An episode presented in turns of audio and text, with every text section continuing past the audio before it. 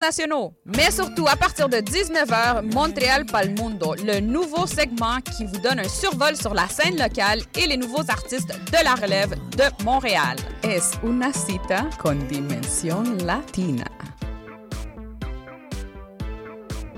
CIBL, au cœur de la culture.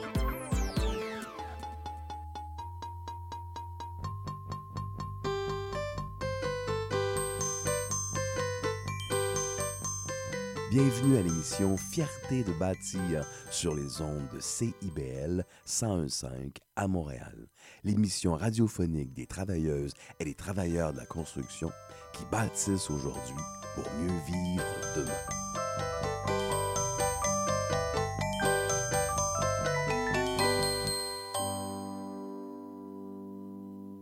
Mesdames et messieurs, bienvenue à l'émission Fierté de bâtir. Ici votre animateur Yves Langevin. Aujourd'hui, une émission centrée sur les défis dans l'industrie de la construction. Comme vous savez, il y a beaucoup de défis dans cette industrie. On va recevoir comme premier invité M.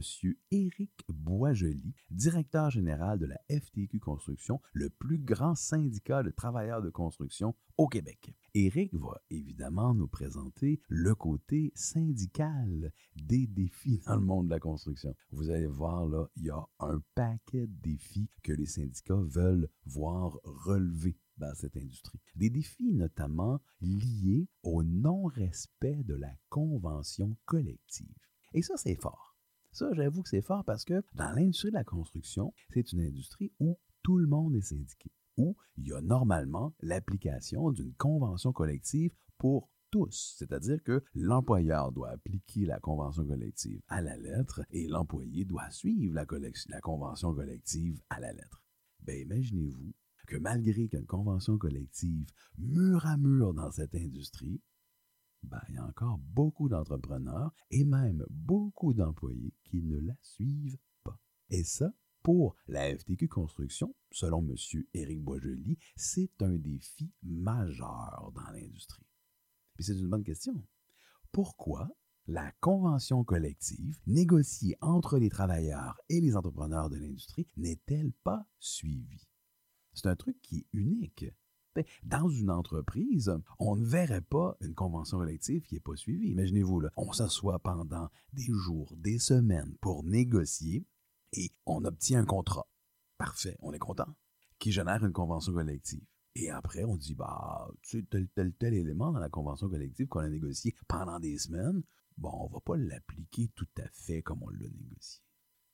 On ne voit pas ça ailleurs c'est unique à l'industrie de la construction, unique au mode de fonctionnement que nous voyons au Québec. Comment ça se fait que la convention collective n'est pas appliquée? Mesdames et messieurs, si vous avez une réponse à cette épineuse question, écrivez-nous. Écrivez-nous à fierté de bâtir au commercial gmail.com. Fierté de bâtir sans accent, en un seul mot, au commercial gmail.com pour essayer de répondre à cette question.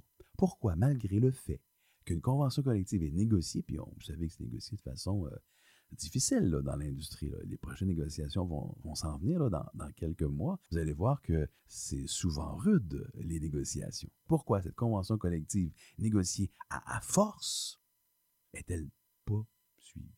Premier défi très, très, très important là, soulevé par M. Boisjoli. En deuxième partie d'émission, nous allons voir un autre côté des défis, le côté des entrepreneurs. Nous allons recevoir M. Luc Lefebvre, entrepreneur spécialisé en excavation et fondateur de l'Escadron Academy. Escadron Academy, c'est une entreprise qui forme les entrepreneurs à être plus performants. C'est une entreprise qui forme les entrepreneurs pour que ceux-ci prospèrent mieux dans leur industrie. Comme vous savez possiblement, c'est une industrie où il y a beaucoup de faillites c'est une industrie, il y a beaucoup d'entreprises qui émergent, qui travaillent quelques mois, quelques années et qui ferment parce que ça ne fonctionne pas vraiment bien. Alors, l'Escadron Academy est là pour aider les entrepreneurs à mieux performer, à être plus profitables, à être plus productifs. Alors, M. Luc Lefebvre va venir nous expliquer les défis des entrepreneurs.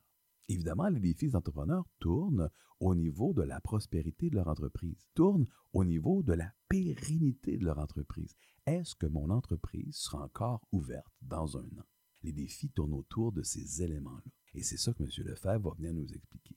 Comment faire en sorte que l'entrepreneur puisse résoudre ces défis qui vont le frapper, on pourrait dire quasiment quotidiennement, pour que son entreprise reste à flot et continue à prospérer dans les mois et les années à venir? Mesdames et messieurs, vous ne voulez pas manquer cette émission sur les défis dans les secteurs de la construction. Bonne écoute. Parlons travailleurs. Nous recevons à nouveau M. Éric Boisjoli, directeur général de la FTQ Construction. Éric, c'est encore un plaisir de vous recevoir à l'émission. Un plaisir pour moi aussi. ben, fantastique. J'aimerais ça qu'on parle aujourd'hui. J'imagine qu'il doit y avoir un paquet de défis là, dans l'industrie de la construction, des choses qui seraient à régler à court, moyen, long terme. Ça serait quoi les défis les plus importants là, sur lesquels la FTQ Construction voudrait s'attaquer? Mais on a déjà mentionné dans nos entrevues euh, antérieures les problèmes de santé et sécurité au travail. Aujourd'hui, on a un nouveau, un nouveau processus dans la loi santé et sécurité au travail qui donne l'opportunité aux, euh, travailleurs d'avoir un représentant santé et sécurité. Oui. Ça, c'est une nouvelle application de la loi depuis 2023. Le représentant que nous, on appelle communément le RSS. La problématique qu'on vit aujourd'hui, c'est la mise en place. encore là, malheureusement, les assauts patronales sont quand même assez réfractaires à la venue des représentants santé et sécurité des travailleurs, même s'ils en ont, eux, de leur côté, les représentants santé et sécurité du côté du, du patron. La problématique qu'on vit aujourd'hui, c'est de trouver ces chantiers-là. On sait que la mise en... Qu'est-ce que vous voulez dire? juste, pour juste pour le bénéfice de nos auditeurs, pour qu'on comprenne, ça veut dire que selon la, nouvelle loi de 2023, sur chaque chantier... Non. Non. Sur un chantier de 12 millions plus ou 100 travailleurs. Parfait. Donc, sur chaque chantier de 12 millions de dollars et plus en valeur, de plus de 100 travailleurs ou de plus de 100 travailleurs, les travailleurs pour avoir un représentant santé, santé sécurité. qui le nomme? Nommé par les associations syndicales. Nommé par l'association syndicale. Et c'est quelqu'un parmi les travailleurs de ce chantier. Ou c'est quelqu'un qui vient de l'extérieur. Ça peut être quelqu'un qui peut venir, qui, est référé dans le fond par euh, l'association syndicale Parfait, pour représenter les salariés. Parfait. Qui paye cette personne-là? L'entrepreneur. L'entrepreneur. Génial. Et il paye quand il vient sur le chantier. Exactement. Parfait. OK. Là, on comprend bien. Et il est à pied d'œuvre sur son, chantier. Mais ah, il, est toujours là. Mais il ne fait pas son métier. La seule chose qu'il fait, c'est de s'assurer que la santé et sécurité sur le chantier est respectée. Qu'on parle de tranchées, qu'on parle de chute en hauteur, qu'on parle de poussière, qu'on parle de silice. Nommez-les toutes les situations potentiellement dangereuses en santé. Parfait, je comprends. Donc, ce que vous dites, c'est que sur un chantier de 100 travailleurs et plus, il pourrait y avoir un représentant santé et sécurité qui est là en permanence pour surveiller la santé et sécurité. Exactement. Ça semble logique à première vue. Très logique. Ça marche. Et, c'est la loi. ça fonctionne, mais là, la problématique que je vous euh, mentionnais tantôt, c'est la mise en place de ces gens-là. Aujourd'hui, euh, l'entrepreneur a l'obligation de faire une ouverture de chantier à la CNESST. Oui. Ce qui ne se fait pas toujours. Fait que là, ah ce qu'on fait présentement, on va appeler vraiment ça la chasse aux sorcières parce qu'on a des représentants syndicaux, syndicaux euh, à, part, à travers le Québec, des cinq associations syndicales de l'industrie parce que là-dessus, on fait un front commun pour essayer de justement trouver ces chantiers-là pour mettre en, place des représentants santé-sécurité parce que les employeurs omettent de faire l'ouverture de leur chantier auprès de la CNSST. Eh ben, ben, ça c'est fort. Là. Ça veut dire que normalement, dans le processus habituel, l'entrepreneur démarre son chantier, fait sa déclaration à la CNSST. La CNSST dit, ben voilà, il y a un chantier qui s'ouvre, vous appelle, ou euh, appelle un syndicat de la ben, façon? Nous, euh, on rentre en contact avec l'entrepreneur parce qu'il y a des entrepreneurs qui, travaillent euh, vraiment en coopération avec nous, qui nous appellent, puis on a déjà plusieurs représentants santé et sécurité en, en, chantier, mais il y a des entrepreneurs qui vont toujours rester réfractaires à, cette situation-là. Fait faut travailler fort là-dessus. On, intervient auprès de la CNSST, on était intervenu auprès du ministère du Travail aussi pour dénoncer ces situations-là. C'est sûr que la loi est nouvelle, on est en 2023 il va y avoir euh, une, petite zone de, tampon, je dirais, pour essayer d'arrimer tout le monde à, la même instance de la loi, mais ah, il y a du travail à faire là-dessus. Est-ce que vous pensez que cet oubli de certains entrepreneurs est un oubli intentionnel ou c'est juste parce que la loi est nouvelle? Non, non, c'est certain que c'est intentionnel. C'est intentionnel, carrément. Je n'ai pas peur des mots. Il y en a qui nous cachent vraiment l'ouverture de le chantier. Plus que ça, des fois, la CNS a l'ouverture de chantier de 12 millions et plus puis on, se déplace en chantier, puis là, on s'aperçoit que l'entrepreneur nous dit Ah, ben c'est Cette phase-là, c'est seulement 600 000, 1,2 million. Fait qu'ils vont essayer, ils vont essayer de scinder le chantier en plusieurs phases pour justement pas avoir à mettre un représentant. C'est un chantier de 15 millions, mais c'est cinq phases de 5 millions. Donc, on fait la phase de 5 millions en ce moment, c'est pas 12, c'est pas ça. C'est ça. Mais l'important, c'est on rit beaucoup là-dessus, là, mais on a quand même l'industrie de la construction, 5% de la main-d'œuvre, mais quasiment 30% des décès. C'est ah pas rien. C'est nos pères et mères de famille, c'est nos enfants, c'est nos grands-parents qui vont aller se faire tuer ou mutiler ces chantiers. Puis je dis pas que les entrepreneurs se lèvent demain matin en voulant avoir des accidents de travail. C'est pas ce qu'ils veulent. Mais il y a la loi qui est applicable. Il y a une loi hein, de la sécurité routière. Tu n'as pas le droit de rouler à 120 sur l'autoroute. C'est la même chose en santé et sécurité. Fait que là, il faut travailler fort pour mettre ça en application. Incroyable. Et j'imagine qu'au moment où la loi a été mise en place, tout le monde était d'accord. Pas vraiment. Ah, pas vraiment? OK, donc il y a eu des débats là-dessus aussi. Des gros débats, puis les, les, assauts patronales ils ont essayé jusqu'à la dernière minute de nous empêcher de mettre les RSS. Euh, on est encore en litige sur la formation de ces, représentants santé sécurité-là. Ils, voulaient, ils voulaient, dans le fond, eux autres même former les représentants santé sécurité. C'est déterminé dans la loi, c'est vraiment un rôle syndical. Nous, on ne veut pas former les supervisions, on ne veut pas former le, le, le le, coordonnateur en santé sécurité. Fait laissez-nous nous gérer euh, en santé sécurité. Éric, je vais vous poser une question délicate. Si les entrepreneurs ont déjà, comme vous dites, un coordonnateur en santé sécurité, pourquoi on a besoin d'un représentant en santé sécurité nommé par le syndicat? Malheureusement, le coordonnateur en santé sécurité, il y en a des très bons, mhm. mais c'est l'entrepreneur qui le paye. Fait que la problématique qu'il fait, c'est que des fois, on va fermer les yeux sur certaines situations parce que ton payeur, ben, c'est l'entrepreneur même s'ils vont payer nos, représentants en sécurité, c'est un rôle syndical. On est là pour représenter les salariés. Très important à dire pour les auditeurs, c'est qu'on ne veut pas faire de ce rôle-là un autre représentant syndical. C'est vraiment s'occuper de la santé et sécurité. Nos gens, on les avise qu'il n'y aura pas de relation de travail qui va se faire là, il n'y aura pas de maraudage. C'est vraiment de s'occuper de tous les salariés, toutes centrales confondues, pour la santé et sécurité sur les chantiers de construction. Ce que, ce que vous dites, dans le fond, c'est que le coordonnateur santé et sécurité du patron sur le chantier ben, est un peu en conflit d'intérêts. Un peu beaucoup. C'est un peu solidé. Un peu solidé. Dans la pratique, c'est ce que vous voyez. C'est clair. C'est clair de même. C'est un défi important, j'avoue. Un gros défi. Est-ce qu'il y a d'autres défis aussi importants que celui-là? Écoutez, les défis, il y en a tous les jours. Euh, c'est sûr, je on s'en est déjà parlé. L'application des conventions collectives, c'est un autre gros défi. Euh, je reviendrai brièvement aussi sur. Euh, ça, c'est intéressant. Ça, c'est intéressant. Comment ça se fait que dans une industrie, on a une convention collective qui est négociée et qu'elle n'est pas appliquée? Il faudrait poser la question aux entrepreneurs. C'est une importante question.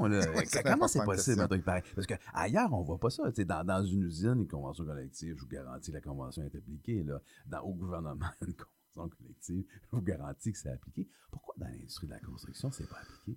Ou moins appliqué? Mais il n'y a pas de sécurité d'emploi, première des choses. Fait que sans sécurité d'emploi, euh, le salarié, dès qu'il lève la main pour revendiquer ses droits, ben souvent, il y a toujours à chaque semaine, malheureusement, si quelqu'un lève la main, il va se passer une mise à pied. Puis souvent, c'est celui qui lève la main qui va passer dans la première mise à pied. C'est un hasard, Eric. C'est un, hasard. C'est un hasard. Écoutez, je comprends même pas pourquoi c'est toujours ces gens-là qui passent dans la première mise à pied. Mais malheureusement, c'est des histoires d'horreur. Puis pour faire un parallèle avec nos, nos discussions antérieures aussi, c'est un petit peu toutes ces choses-là qui fait qu'on a de la misère à retenir nos gens dans l'industrie de la construction. À quelque part, l'entrepreneur, quand il fait sa soumission, il n'a pas le choix de, parler des conditions de travail des salariés. C'est avec ça qu'il vient à bout de faire sa ben soumission. Les soumissions sont faites par heure travaillée, sont faites avec le taux horaire. C'est ceux qui prennent une marge de profit. Puis ça, on n'a rien contre ça. Mm-hmm.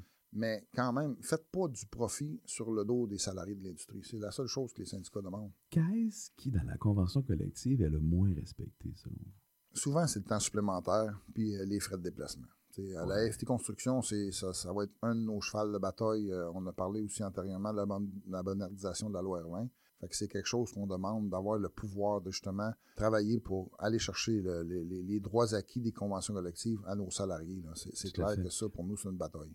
On en a parlé, ça aussi, à l'émission Fierté de bâtir. Le fait de, je suis sûr que vous avez entendu parler de ça, le gros, gros, gros comme le bras, le fait de mettre les heures en banque. Ben oui. On parle de ça souvent avec nos salariés, tu sais, puis on dit, essaye d'aller faire ton épicerie puis dire à la caissière, écoute, je vais te payer la semaine prochaine, mes heures en banque. J'ai des heures en banque en masse. Ça se peut qu'il appelle la police pour dire, hey, t'as pas payé ta commande. Fait que ça aussi, c'est une, grosse problématique. Puis je ferai un parallèle qui est assez, euh, qui est assez visuel, puis je pense que les, les auditeurs vont comprendre. Dans le secteur résidentiel, il y a une banque d'heures possible. Elle est mm. négociée dans la convention collective. OK? Ironiquement, ils s'en servent pas. Parce que tu es obligé de la déclarer. Ah ouais. Fait que je pense qu'il ne faut pas être trop, trop intelligent pour comprendre ce qui se passe dans l'industrie. Intéressant. Il y a une banque légale négociée, mais on s'en sert pas parce qu'on est obligé de la, déclarer. Incroyable. Ici Nathalie Dufour, conseillère en formation à la Commission de la construction du Québec. Vous écoutez Fierté de bâtir, l'émission dédiée aux travailleuses et travailleurs qui construisent de leurs mains le patrimoine architectural de demain sur les ondes de CBL 1015 Montréal. Notre prochain invité musical est Romain Dudek, qui a publié en 2006 l'album La poésie des usines. On y traite de travailleurs, d'ouvriers, du travail en usine. Vous savez probablement que ben, il y a de moins en moins d'usines dans nos pays parce que ces usines ont été délocalisées à l'extérieur pour des questions de coût, des questions habituelles de profit d'entreprise. Et la chanson La poésie des usines traite justement de cette délocalisation dite sauvage, où on peut y entendre, c'est pas tellement qu'elles étaient belles, nos machines, mais elles n'y sont plus. C'est une chanson nostalgique avec un, son de guitare qui, vous allez voir, est omniprésente et qui est nostalgique du temps où, bon, on avait des machines peut-être pas belles, mais on avait du travail.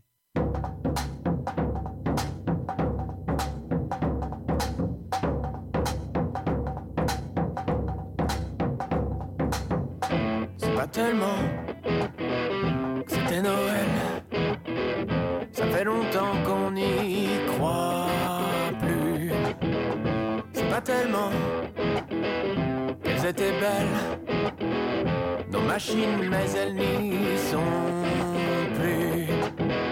C'est pas tellement que c'était Noël. C'est pas tellement qu'elles étaient belles. Dans les aciéries au fond des mines, y a de la poésie dans les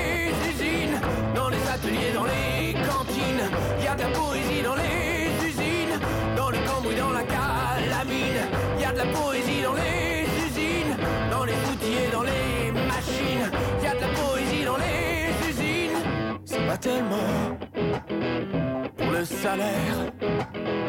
On peut pas dire que c'était Byzance c'est pas ça qui nous rend amers.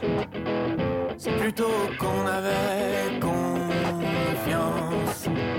C'est pas tellement pour le salaire. C'est pas ça qui nous rend amers. Dans les au fond des mines, y a de la poésie dans les usines, dans les ateliers, dans les cantines, y a de la poésie dans les usines, dans le cambouis, dans la calamine, y a de la poésie dans les usines, dans les outils et dans les machines, y a de la poésie dans les usines. C'est pas tellement que c'est un salaud qu'il est parti comme un voleur sans un regard et sans un mot. Mais on n'attendait pas des fleurs. C'est pas tellement que c'est un salaud qu'il est parti sans un mot.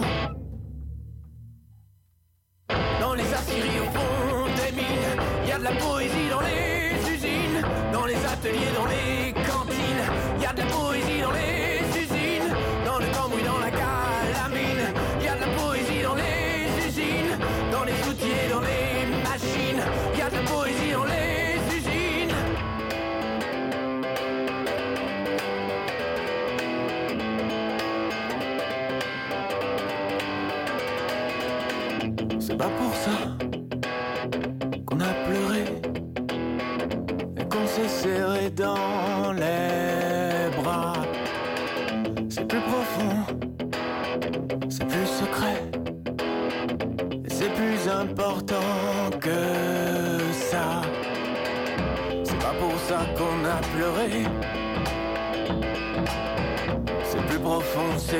c'est plus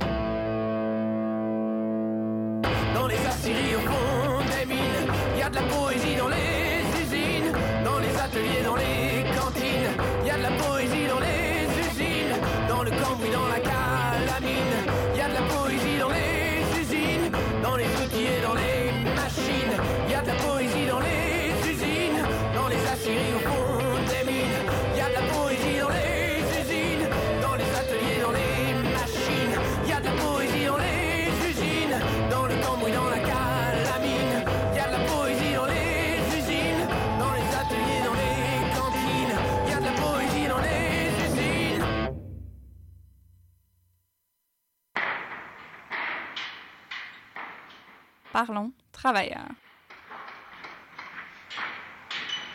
Nous sommes de retour avec Éric Boisjoli, directeur général de la FTQ Construction. Avant la pause, Éric, nous étions en train de discuter de la fameuse banque d'heures offerte, disons-le, généreusement par les entrepreneurs, ou dans le fond, pour expliquer à nos auditeurs ce que c'est, c'est que l'employé travaille, fait des heures supplémentaires, puis là, l'employeur lui dit, mais regarde, tes heures supplémentaires, je ne les paierai pas, je vais te les mettre en banque, puis plus tard, je te les paye. C'est clair, c'est comme ça. Puis le, petit côté vendeur de tout ça, c'est que tu pourras prendre des vacances, puis on va te faire ta paye quand même. Ben oui, tu vas pouvoir prendre deux semaines de vacances, puis tu vas être payé pareil. Sauf qu'on les a déjà, c'est négocié, on a un 13% de vacances.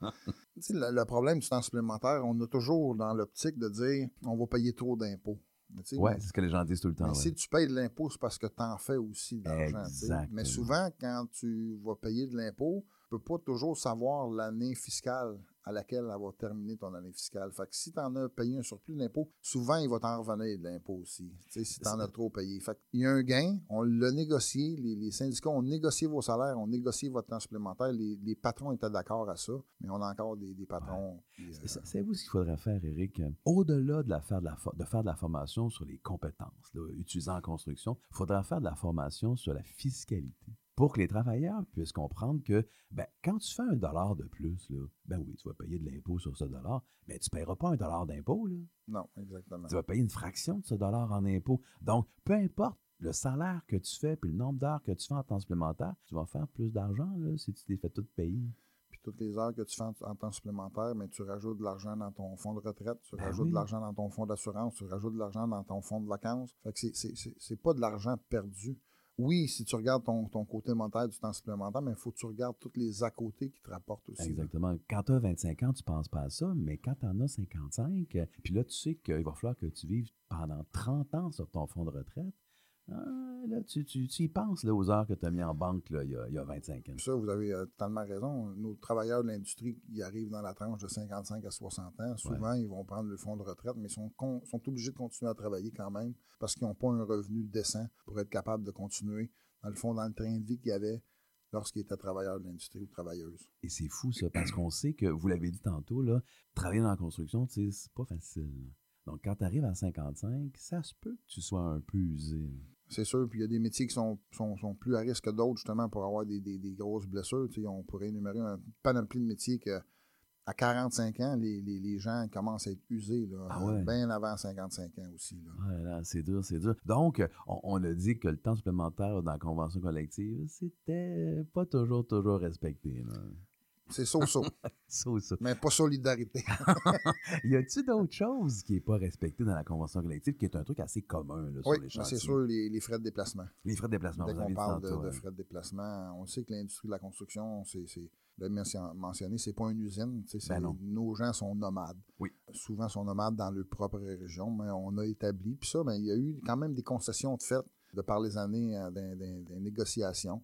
Euh, les frais de transport, on s'entend aujourd'hui, on fait plus de kilométrage. Les, les, gens sortent voyage. On, a, aussi compris ce côté-là des, patrons. On a négocié d'autres bénéfices. On a laissé peut-être tomber certaines choses en, frais de transport.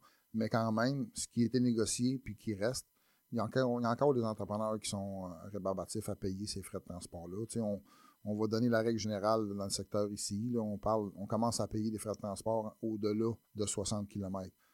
60 km, ça commence à faire quand même de millage au prix de l'essence, au prix d'un véhicule. On parle de l'entretien, on parle de tout. Ça, c'est vraiment pas euh, souvent appliqué puis payable euh, de la part des entrepreneurs. On a encore beaucoup de problématiques à ça. Autant gros que petit. Autant. Non. Peut-être pas. Peut pas, Il y a des secteurs d'activité qu'on n'a pas trop, trop de problématiques. Euh, je dirais dans le gros secteur industriel, il y a moins d'heures qui se font présentement, mais dans ce secteur-là, les entrepreneurs qui soumissionnent soumissionne vraiment avec les coûts de la convention collective. Je ne dis pas que les autres ne le soumissionnent pas, peut-être que les autres aiment mieux s'en mettre un petit peu plus dans les poches, mm. mais euh, dans le secteur de l'industriel, c'est plus respecté. Dans le gros commercial, quand on tombe dans, le, on, a, on a bâti nos méga hôpitaux dernièrement au Québec, là, mais les frais, justement, sont, sont plus respectés parce que souvent, le gouvernement a un apport à donner, c'est un des donneurs d'ouvrage dans ces industries-là. Fait qu'il y a une meilleure surveillance, là, je vous dirais, sur ces chantiers-là pour l'application des conventions collectives. Eh, est-ce qu'on peut dire, Eric, que plus l'entrepreneur est petit, moins il va avoir tendance à respecter 100% de la convention collective? Oui, mais ça, encore là, on ne veut pas jeter la pierre à ces entrepreneurs-là. Mm-hmm. Malheureusement, au Québec, je vais faire un parallèle, on est encore dans le volet du soumissionnaire le plus bas. Tant qu'on va avoir un donneur d'ouvrage qui va soumissionner une job, on va donner l'exemple à 300 millions, mais lui, son coût initial, c'est 300 millions. Mais après ça, on, s'envoie puis on commence à donner de la sous-traitance. Mais le sous-traitant, lui, il veut l'avoir, la job. Fait il n'y a pas de choix. Il n'y a pas le choix. Il faut qu'il coupe à quelque part s'il va avoir le meilleur prix que l'autre. Jamais j'ai vu un entrepreneur couper dans, son bénéfice, c'est clair. Souvent, on tourne les coins ronds, on l'a mentionné à maintes et maintes reprises, en santé-sécurité, c'est là où on a beaucoup de problématiques.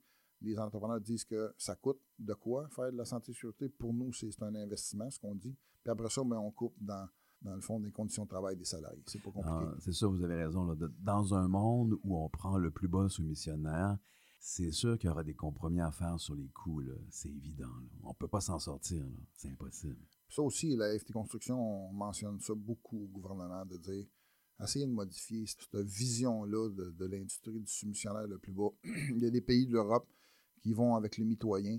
Je pense qu'ils ont bien moins de problématiques. Premièrement, la, qualité des travaux sont mieux. Mm-hmm. C'est une roue qui tourne. Quand, quand on essaye que ça coûte moins cher, mais on essaye de couper dans la qualité, dans la compétence. Je le redis, c'est une industrie qui, qui, a besoin de modernisation. On le dit dans, nos, rencontres antérieures, mais la modernisation, ça passe par tout le monde dans l'industrie de la construction. Je vais me faire l'avocat du diable, Eric.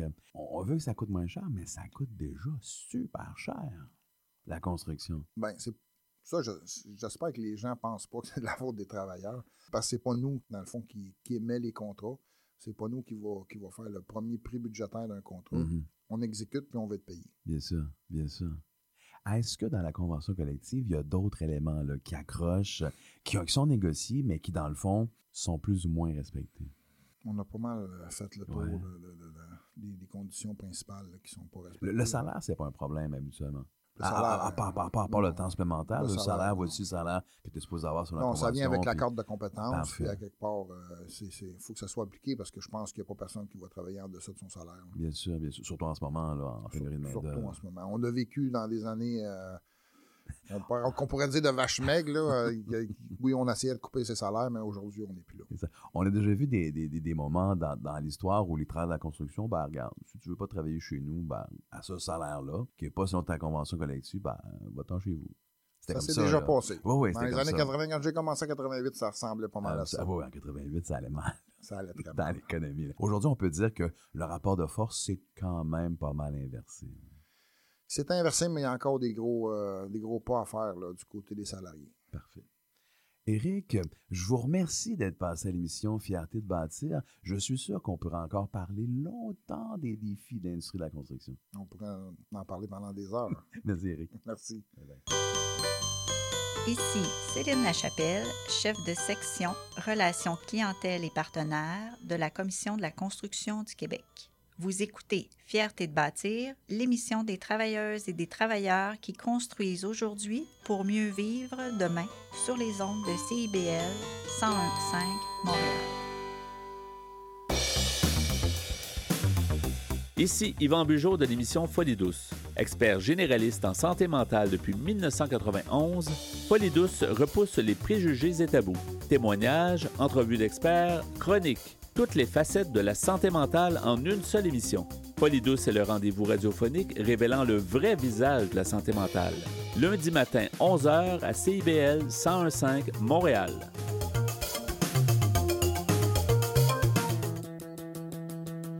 Le quatrième. Le quatrième mur. Le quatrième. Le quatrième mur. Bon, Siri, c'est quoi, mettons, l'émission qu'il faudrait absolument écouter à CIBL tous les lundis de 15h à 17h? Le quatrième mur. CIBL 101.5 Montréal.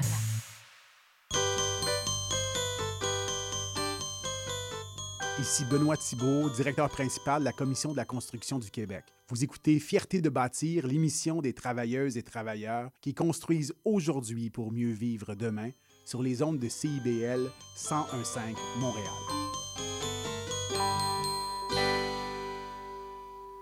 Nous allons maintenant entendre un groupe qui se nomme HK probablement les initiales de son artiste Kadour Adadi, avec une chanson assez connue, Travailler c'est trop dur, qui a été publiée dans l'album Les Déserteurs en 2014. Travailler c'est trop dur, et voler c'est pas beau. Mander la charité, c'est quelque chose que je veux pas faire. Chaque jour que moi je vis, on me demande de quoi je vis. Je dis que je vis sur l'amour et j'espère de vivre vieux. Travailler c'est trop dur, et voler c'est pas beau.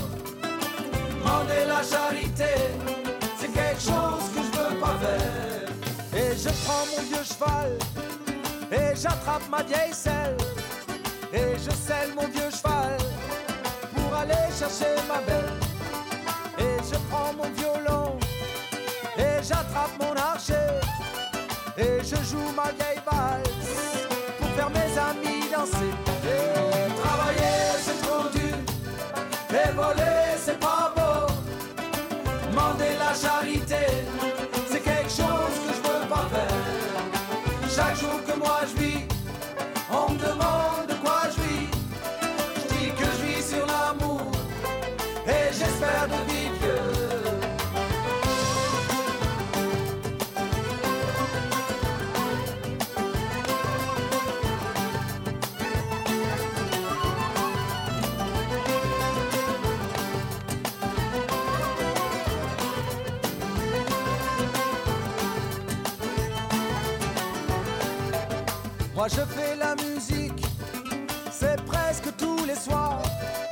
Après traîner tout partout, chanter dans un chicha bar.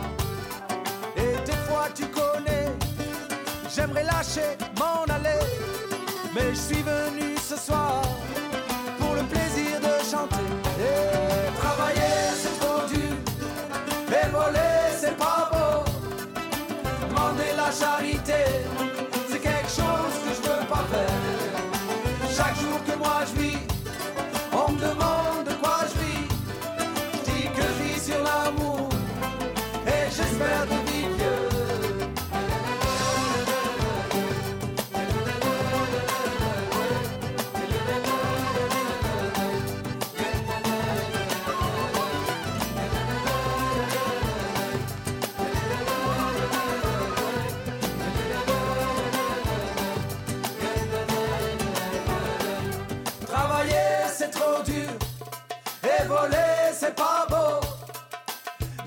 la charité, c'est quelque chose que je veux pas faire. Chaque jour que moi je vis, on me demande de quoi je vis. Je dis que je vis sur l'amour et j'espère de vivre vieux. Je dis que je vis sur l'amour et j'espère de vivre.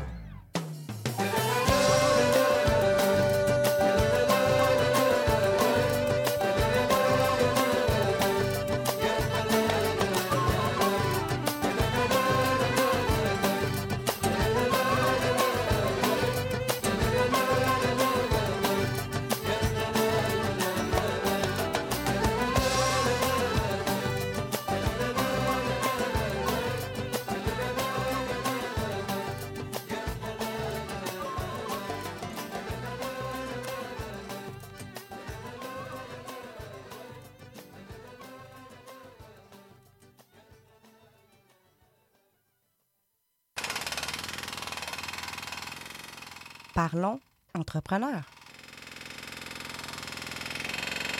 Nous recevons M. Luc Lefebvre, entrepreneur en construction, spécialisé en excavation, en développement immobilier et fondateur de l'Escadron Academy. Luc, bonjour. Bonjour. Vous êtes déjà passé à l'émission, vous nous avez expliqué votre histoire, juste comment vous vous êtes rendu à créer ce que vous appelez l'Escadron Academy. Qu'est-ce que c'est ça, l'Escadron Academy? Expliquez-nous ça. Ben, dans le fond, l'Escadron c'était c'est une académie pour les entrepreneurs en construction où est-ce que, dans le fond, on va travailler sur, sur tout, tout ce qui est de la croissance de l'entreprise, l'optimisation, l'efficacité. Pour ça, dans le fond, on va passer par différents chemins, dans le sens que on va travailler autant sur tout ce qui est de la structure organisationnelle, de systématiser les opérations, d'inclure des procédures, des standards, être en mesure de mieux déléguer. On va travailler sur tout ce qui est la gestion administrative, gestion de projet, gestion budgétaire, gestion de cash flow, c'est structurer les meetings d'équipe, euh, avoir des journées de chantier, tout ce qui est. Dans le fond, on travaille sur tout à part ce qui est de l'exécution, dans le sens que c'est pas nous autres qui vont montrer aux gars comment poser de la céramique. C'est vraiment tout ce qui est la gestion administrative puis qu'est-ce qui se passe euh, alentour. Je vous l'ai dit, je vous le redis, mm-hmm. je trouve que c'est une idée extraordinaire. C'est vraiment une excellente idée. Le monde de la construction au Québec ont vraiment besoin de ça. Il y a comme un, trou. Mm. Euh, comme vous avez dit, OK, l'entrepreneur, il est capable de poser la céramique, mais est capable de gérer son entreprise pour la faire croître? Il y a un besoin là, de base qui n'est pas rencontré. Puis je pense que l'Escadron Académie a sa place dans, cet environnement-là. Première question, je pense fondamentale et importante, comment ça se fait que le taux de fermeture ou le taux de faillite mhm. des entrepreneurs en construction est si élevé. par exemple, partir une entreprise en construction, c'est à peu près comme partir un restaurant. La probabilité de réussite, elle est super faible. Mhm. Euh, probabilité de réussite à combien? 20% 25 Ben, tu sais, ils disent à peu près 90% des entrepreneurs là, ferment avant la cinquième année. Fait que c'est quand même. Euh, ça allume des cloches, là, si on peut ah Donc, 1 sur 10 va mm. passer les cinq premières années mm. et il ne va pas nécessairement passer les cinq premières années avec une grande, euh, une grande profitabilité. Exactement. Euh, je pense que tout ça vient du fait que il y, y, a vraiment une lourdeur administrative. Mais je pense que ça, c'est plus le, symptôme et non la cause, là, dans le sens que je reviens un peu à ce qu'on parlait avant, c'est que je pense que la lourdeur administrative est, exagérée là, au travers la, la CCQ et toutes ces choses-là. Derrière tout ça, c'est que c'est important d'avoir les bons outils, d'avoir la bonne structure, d'avoir les bonnes connaissances pour être en mesure de faire face à cette réalité-là, si on pourrait dire. Est-ce que c'est juste ça? Est-ce que c'est juste le fait que la personne qui démarre une entreprise de construction, oui, c'est un bon artisan, c'est un bon ouvrier, mais c'est juste pas quelqu'un qui a été formé à la gestion puis au développement d'une entreprise? Est-ce que c'est aussi simple que ça? Je pense que c'est simple, mais c'est pas facile.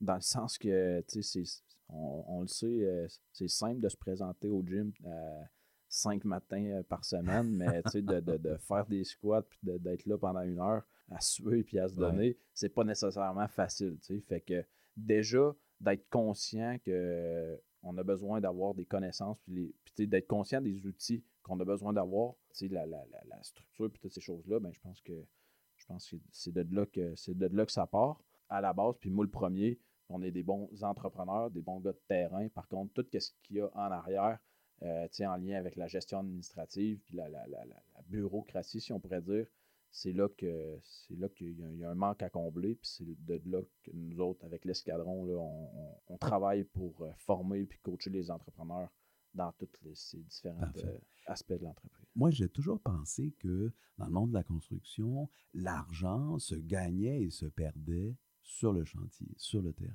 Ben oui, absolument, dans le sens que, tu sais, ça vient aussi, tu sais, la raison pour laquelle on travaille sur l'optimisation, l'efficacité, puis tu sais, Là, je parle de, de bureau, puis de lourdeur administrative, puis toutes ces choses-là, mais on travaille beaucoup sur tout ce qui est définir les rôles, les responsabilités, les, communications à l'interne, structurer les meetings d'équipe. C'est important, je pense, de. On met beaucoup la faute à l'heure actuelle sur la main-d'œuvre, mais il y a une raison pour laquelle il y a des entrepreneurs qui ont cinq entre, qui ont, qui ont cinq employés, puis que pour eux autres, c'est le bordel, puis que c'est infaisable d'engager un, un, sixième ou un huitième, quand que dans le fond, il y a des entrepreneurs qui ont 100 employés, il y en a qui en ont 80, puis qui n'ont pas de misère nécessairement à engager puis à avoir une bonne rétention. Puis tout ça tourne autour de, la culture de l'entreprise, je pense. Il y, euh, en a-tu tant que ça, des entreprises au Québec qui ont 80 employés dans le monde de la construction?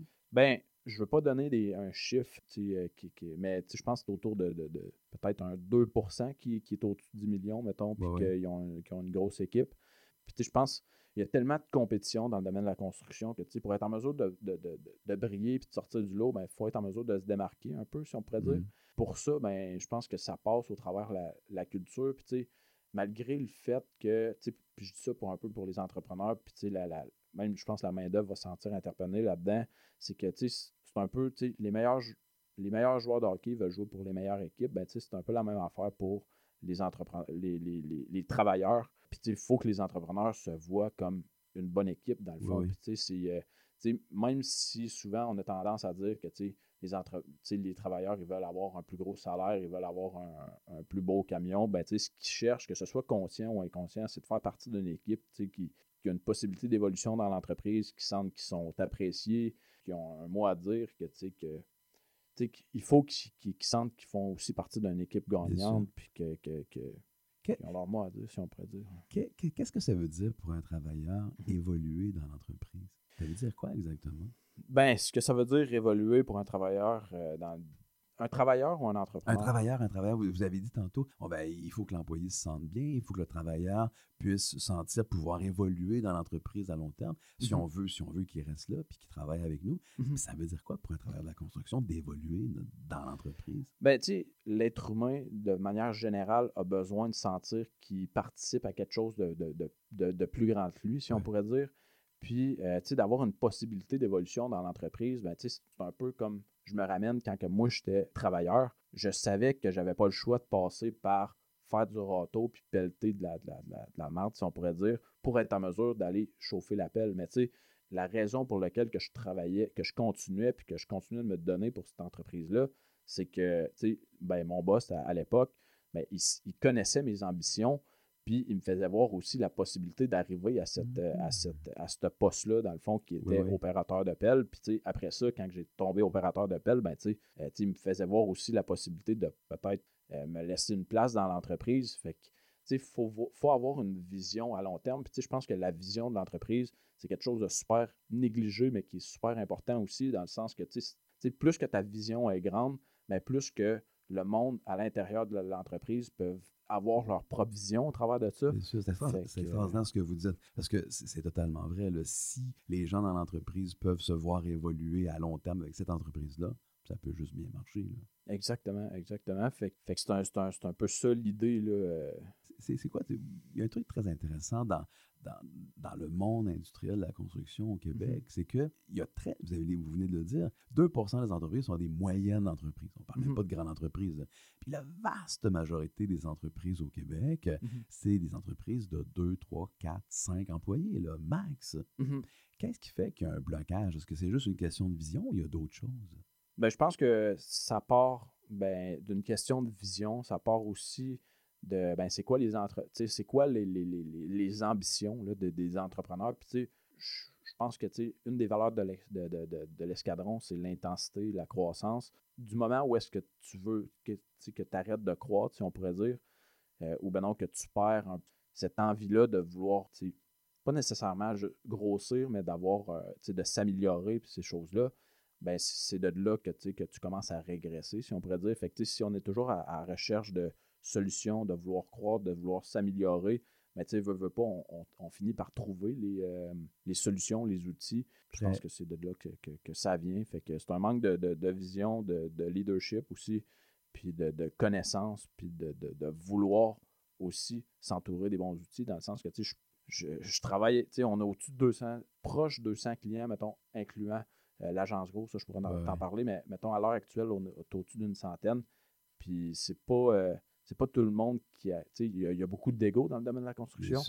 fait que, tu sais, d'accepter que dans le fond, le, souvent le plus gros problème dans, dans l'entreprise, c'est l'entrepreneur en tant que tel. Fait que, c'est pas nécessairement facile tout le temps. Très bonne façon de penser, Luc.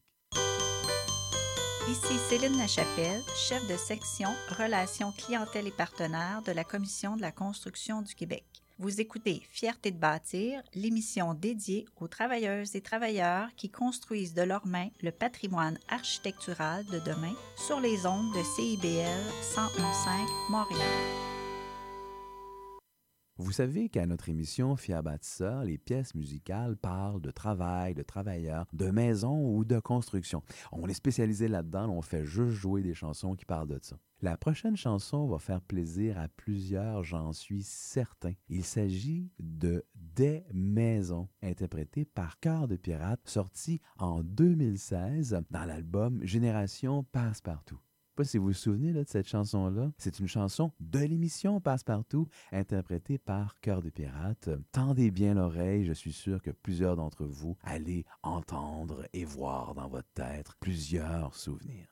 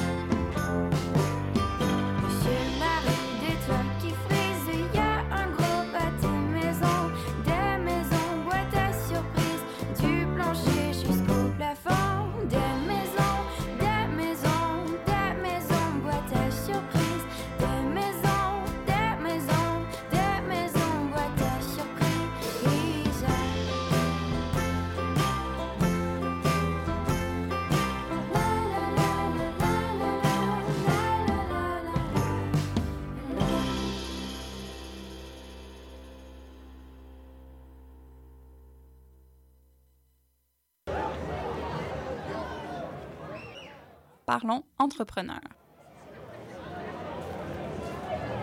Nous revenons avec Luc Lefebvre, entrepreneur spécialisé en excavation et en promotion immobilière, aussi fondateur de l'Escadron Académie, une entreprise dans le fond qui s'occupe d'amélioration de la productivité dans le secteur de la construction. Luc, avant la pause, vous nous avez expliqué que ben, il y avait des entrepreneurs qui manquaient de vision, possiblement. Vous avez expliqué que seulement 2% des entreprises sont dans le fond des moyennes entreprises. Toutes les entreprises sont des petites entreprises. Pourquoi l'entrepreneur en construction? Pourquoi l'entreprise de construction ne réussit pas à, briser ce plafond de verre pour passer de 4 à 10 à 40 employés? Qu'est-ce qui fait que ça bloque? Mais tu pense qu'il y, y, a plusieurs bonnes réponses à tout ça. Là. On parle souvent que qu'une croissance, ça se planifie. C'est la raison pour laquelle, indépendamment, est-ce que la question à se poser, c'est est-ce que l'entrepreneur a envie de passer de, de, de, 3 à 10? C'est une excellente question, c'est vrai, oui. Puis tu sais, l'erreur qu'on peut faire, c'est de penser que parce qu'on est au Québec, parce que c'est plus dur d'aller chercher de la main-d'œuvre, parce que dans le fond, mille raisons là, que, que c'est pas facile l'entrepreneuriat, surtout dans le domaine de la construction, ben, qu'on peut pas le faire. Fait que du moment où est-ce qu'on détermine c'est quoi les objectifs qu'on veut aller atteindre, je pense que tout est possible. C'est juste après ça, à quel point tu es prêt à mettre de l'énergie, de, de, de l'effort, de l'intensité, puis d'accepter que ce ne sera pas nécessairement facile, puis que... Absolument. C'est possible. Il y, il y, en a qui le font, c'est clair. Mm-hmm. OK, mais c'est loin, loin d'être la majorité. Et est-ce que c'est plus simple de bâtir une entreprise avec une certaine envergure Mhm. dans, dans un secteur plutôt que dans l'autre. Par exemple, est-ce que c'est plus facile pour une équipe de plombiers de, de monter à 15-20 employés ou c'est plus facile pour une équipe de charpentiers de monter à 15-20 employés? Est-ce qu'il y a des, des, des, des, compétences qui sont plus susceptibles de créer une entreprise à fort développement? Bien, je pense que s'il y a des compétences, oui. Euh, s'il y a des secteurs d'activité qui sont plus faciles de croître que d'autres, je pense que il y a tellement de facteurs là-dedans, dépendamment de c'est quoi ton modèle d'affaires, dépendamment dans quelle, dans quelle euh, région que tu œuvres. Il y a tellement de facteurs là-dedans que c'est dur de, de, répondre par, exemple, euh, c'est plus facile pour un maçon de croître qu'un plombier. Puis je pense que réellement, que toute part de l'entrepreneur, de, ouais, derrière l'entreprise, puis sa, sa capacité d'avoir euh, une bonne structure, d'avoir une bonne planification dans tout ça. Fait que... Dans le fond, ce que vous dites, c'est que le jeune de 20 ans là, qui nous écoute à la radio, euh, qui s'intéresse à la construction, Mhm. en fond, peu importe le métier qu'il choisit, Mhm. il pourrait à terme bâtir une entreprise gagnante. Ben, Je pense que l'entrepreneuriat, c'est pas fait pour tout le monde, malgré que ce que plusieurs disent, là, dans le sens que souvent on a une illusion de ce que c'est réellement euh, l'entrepreneuriat.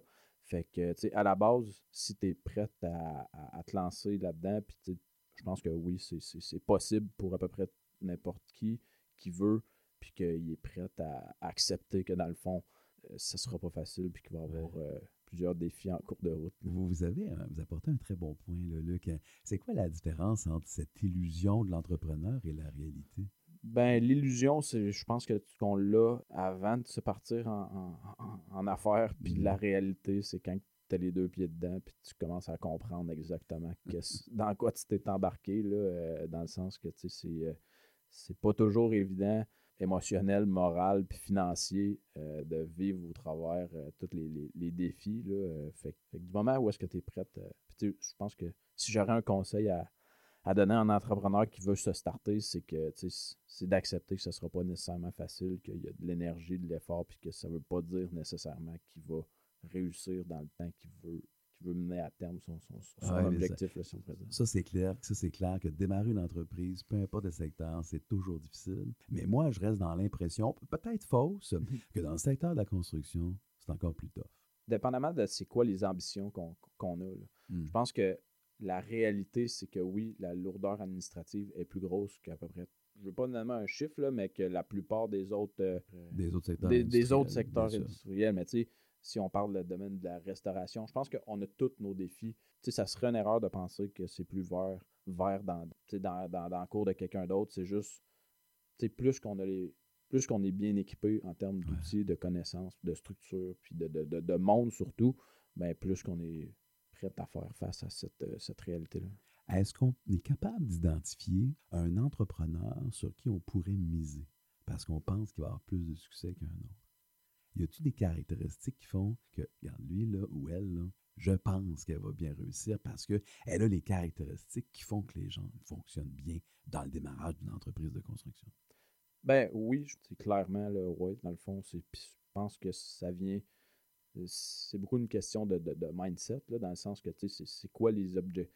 C'est quoi les objectifs, encore une fois, que, que, que, tu vas aller chercher, puis à quel point tu es prêt à, à, te donner pour y aller. Fait que, c'est sûr que si euh, j'ai un, client avant de moi qui son discours, ben, c'est euh, je, je, veux, amener mon entreprise à 10 millions, mais dans le fond, euh, tous les employés, c'est de la merde.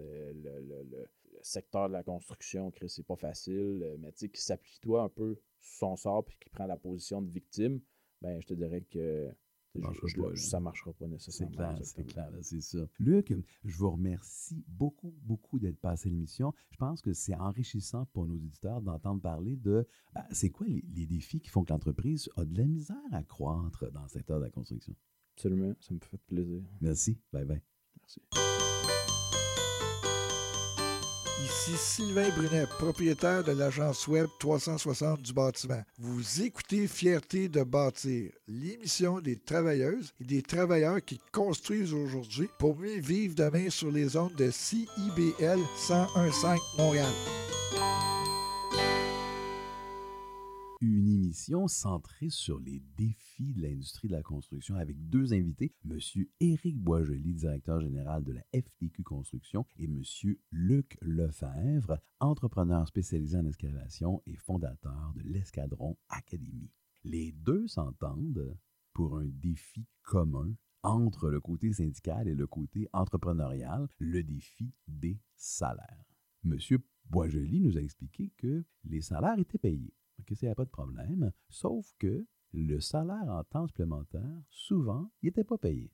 Parce que l'entrepreneur ben, ne suit pas nécessairement la convention collective et il fait ce qu'on appelle des heures en banque. C'est-à-dire que l'entrepreneur dit, bien, regarde, tu as fait une heure en temps supplémentaire, ce que je vais faire, je vais te la payer plus tard. Donc, je vais te la mettre en banque. Alors, l'heure en temps supplémentaire, je la mets de côté et tu vas pouvoir prendre, quand tu auras accumulé assez d'heures, une semaine ou deux semaines de vacances supplémentaires qui seront payées à ton salaire de base. C'est ce qu'on appelle mettre des heures en banque. C'est intéressant. Et évidemment, d'un point de vue syndical, c'est une mauvaise chose. Puis, c'est vrai que c'est une mauvaise chose, mesdames et messieurs. Pourquoi? Parce qu'un truc n'a pas été parfaitement expliqué dans, dans l'entrevue que nous avons faite, c'est que l'heure qui est mise en banque, on met une heure en banque. Mais l'employé en temps supplémentaire, il est censé être payé 1,5 heures. Ce qui veut donc dire que à chaque heure mis en banque en temps supplémentaire, l'employé se trouve à perdre 50% de la valeur de cette heure. C'est ça qui est un peu embêtant de cette fameuse mise en banque du temps supplémentaire. C'est-à-dire qu'on met une heure en temps supplémentaire, mais on ne met pas la valeur de cette heure. Et vous savez très bien que la valeur d'une heure en temps supplémentaire vaut 150 de la valeur de cette même heure en temps régulier. Et ça, c'est de mon point de vue à moi, puis du point de vue de M. Boisjoli, on partage le même point de vue à ce moment-là. C'est très, très grave. ça veut dire que chaque fois qu'un employé accepte ça, il se fait voler 50% de la valeur de son heure. D'un point de vue entrepreneurial, M. Luc Lefebvre nous a dit Ouais, mais là, euh, ça coûte cher. Ça coûte une fortune, les employés dans la construction. Et il a raison, lui aussi c'est vrai que ça coûte cher. À ce moment-là, si l'entreprise, selon le point de vue de M. Lefebvre, entrepreneur spécialisé en excavation, si on veut que l'entreprise reste prospère, donc continue à rendre des services à la population, ben, il faut que l'entreprise fasse un profit. Il faut que l'entreprise prospère à long terme pour rester ouverte.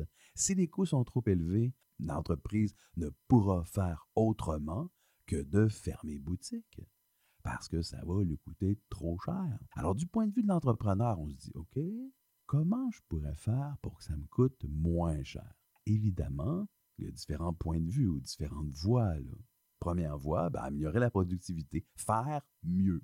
Deuxième voie, ben, peut-être utiliser des stratagèmes pour réduire les coûts. Et c'est là, là qu'on a des défis de non-respect de la convention collective dans le monde de la construction. C'est clair. Si les entrepreneurs s'en vont plus vers ben, je vais essayer de contourner les règles pour résoudre les coûts, ben à ce moment-là, ils ne respectent plus la convention collective. Ils ne respectent plus les règles. Et s'ils s'en vont du côté, bon, on va essayer d'augmenter la productivité pour faire mieux, ben bravo. Ils respectent les, les règles et deviennent plus prospères. Mesdames et messieurs, c'est tout un débat que cette question des défis dans l'industrie de la construction. Je vous invite à rester à l'écoute et à nous revenir la semaine prochaine pour d'autres aventures dans l'industrie de la construction. À la semaine prochaine.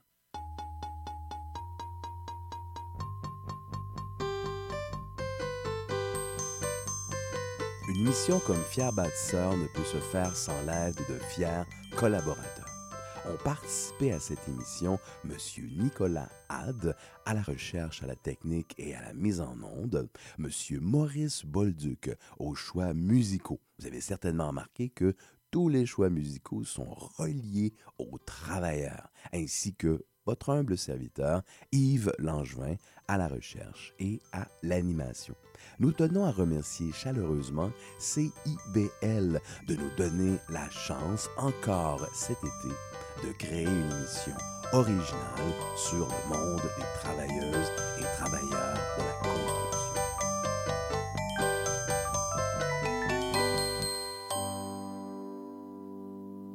CIBL. Décadence.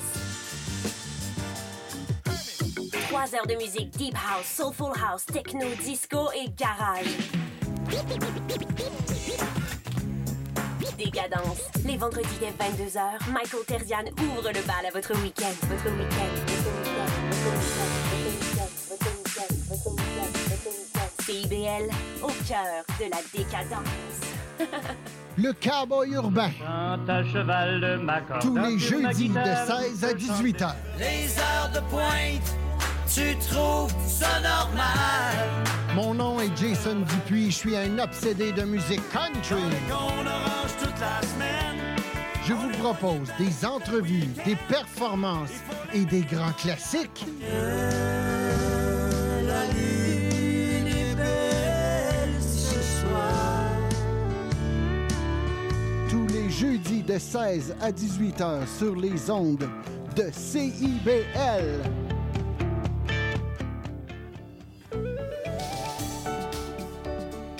Ici Maude Desbois. À l'émission L'effet durable, on vous parle d'environnement, de transition écologique et de développement durable par le biais d'entrevues et de chroniques avec différentes actrices et acteurs du milieu du développement durable. Cette émission hebdomadaire vous propose actualités, nouveautés, innovations et événements pour tous et toutes. C'est un rendez-vous le mardi à 10h. CIBL